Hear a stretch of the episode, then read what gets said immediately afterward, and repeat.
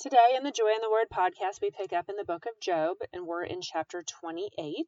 Like I said last time, we're not going to read Job word for word, the same as what we did in the book of Psalms. So I highly encourage you to go through and read Job word for word as it goes through the discussions of all four of the people that offer him counsel and then every single word that the Lord says.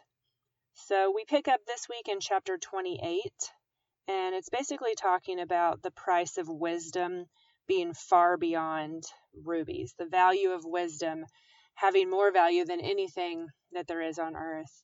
And verse 12 it says, But where can wisdom be found? Where does understanding dwell? Man does not comprehend its worth. It cannot be found in the land of the living. The deep says, It is not in me. The sea says, It is not with me. It cannot be bought with the finest gold nor can its price be weighed in silver. Where then does wisdom come from?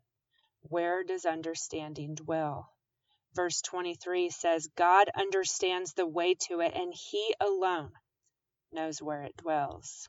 He ends chapter 28 by saying, And He said to man, The fear of the Lord, that is wisdom. To shun evil, that is understanding. In chapter 29, Job continues his discourse, basically, where he's saying, like, what is it that I have done? He wants to be right before the Lord. And so he's saying, What have I done? Same thing in chapter 30 and 31. He continues to say, If. He says, If I have put my trust in gold, if I have rejoiced over my great wealth, if I have regarded the sun in its radiance, then these would be sins to be judged, for I would have been unfaithful to God on high.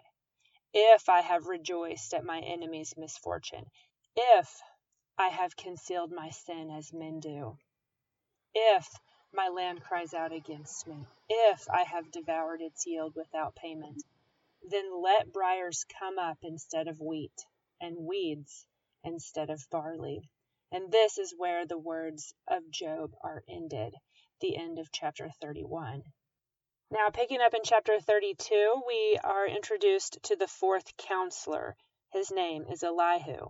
It says, So these three men stopped answering Job. This is the author of the book of Job telling us this, because he was righteous in his own eyes.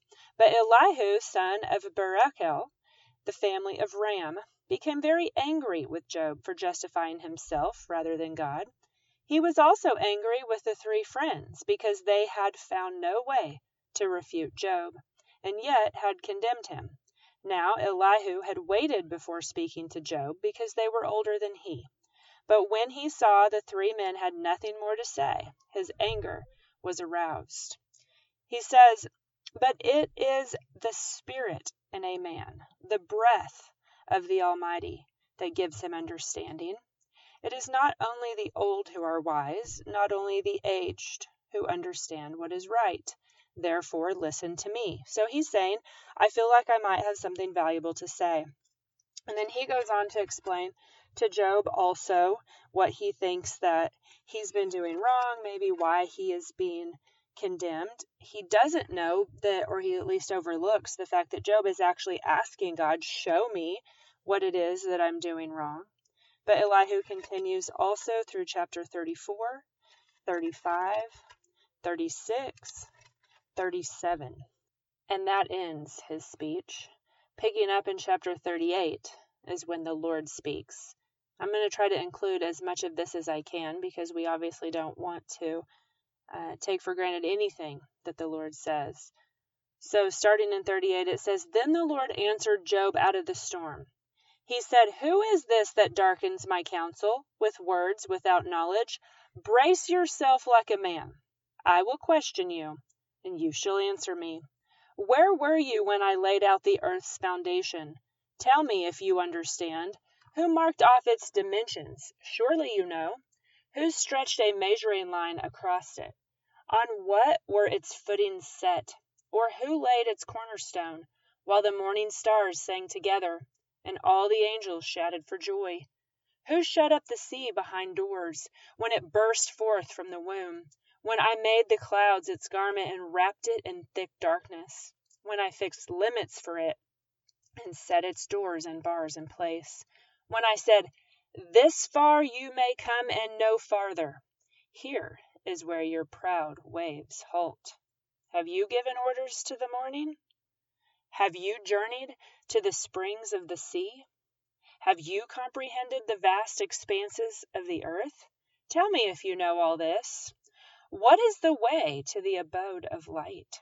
Have you entered the storehouses of snow, and seen the storehouses of hail which I reserve for times of trouble?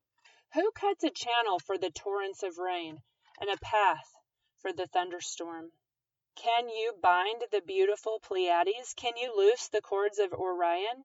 Can you bring forth the constellations in their season, or lead out the bear with its cubs? Do you know the laws of the heavens? Can you set up God's dominion over the earth? Can you raise your voice to the clouds and cover yourself with a flood of water? Do you send the lightning bolts on their way? Who has the wisdom to count the clouds? Who can tip over the water jars of heaven when the dust becomes hard and the clods of earth stick together? Do you know when the mountain goats give birth? Who let the wild donkey go free? Who untied his ropes? Will the wild ox consent to serve you? Do you give the horse his strength? Do you make him leap like a locust? Does the hawk take flight because of your wisdom? Does the eagle soar at your command? The Lord said to Job, Will the one who contends with the Almighty correct him? Let him who accuses God answer him. And then Job answers the Lord, I am unworthy. How can I reply to you? I put my hand over my mouth. I spoke once, but I have no answer, twice, but I will say no more. The Lord again says to Job out of the storm, Brace yourself like a man. I will question you, and you will answer me. Will you discredit my justice? Would you condemn me to justify yourself? Do you have an arm like God's, and can your voice thunder like his? Look at the behemoth which I made long ago. What strength he has in his loins, what power in the muscles of his belly. Can anyone capture him by the eyes? Or trap him and pierce his nose? Can you pull in the Leviathan with a fish hook, or tie down his tongue with a rope? Any hope of subduing him is false.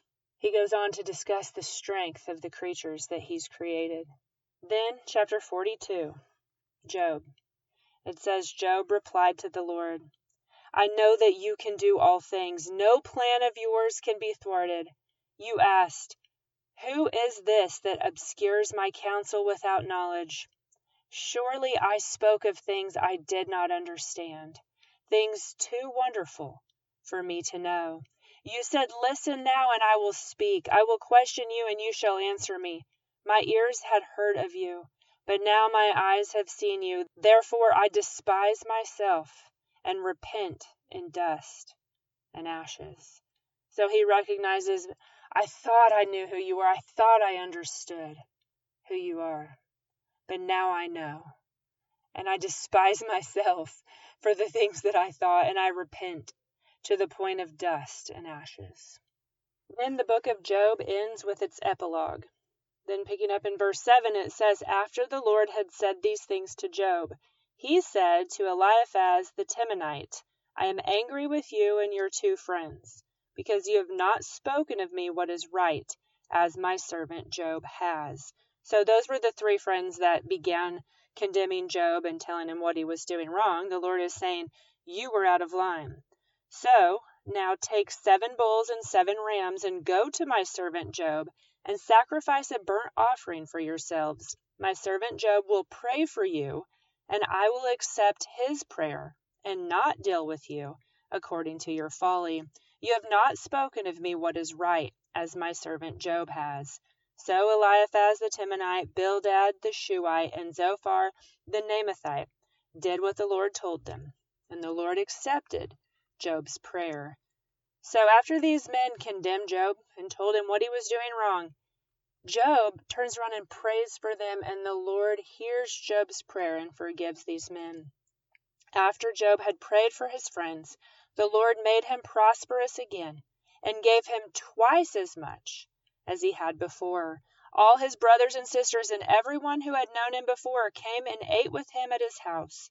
They comforted and consoled him over all the trouble the Lord had brought upon him, and each one gave him a piece of silver and a gold ring. The Lord blessed the latter part of Job's life more than the first. He had fourteen thousand sheep, six thousand camels, a thousand yoke of oxen, and a thousand donkeys. And he also had seven sons and three daughters. The first daughter he named Jemimah, the second Keziah, and the third Keren Happuch. Nowhere in all the land were there found women as beautiful as Job's daughters, and their father granted them an inheritance along with their brothers. After this, after it says, Job lived a hundred and forty years. He saw his children and their children to the fourth generation, and so he died old and full of years. So the blessings that came in the latter part of his life were even greater than in the first part. When he thought he knew God and he was a righteous man and he he loved the Lord, and then after really knowing the Lord, it changed his life again. And then the Lord blessed him more than he could have ever imagined. So I again encourage you to go and, and really read and study and understand the book of Job and how powerful it is and the understanding of creation. Like when we were going through creation in Genesis, we referred to Job a lot because when the Lord speaks, he explains a lot of the creatures that he made and and just the vastness of the earth and how he formed it. So please do that. Take the time to read that in its entirety. And with that, we end the book of Job.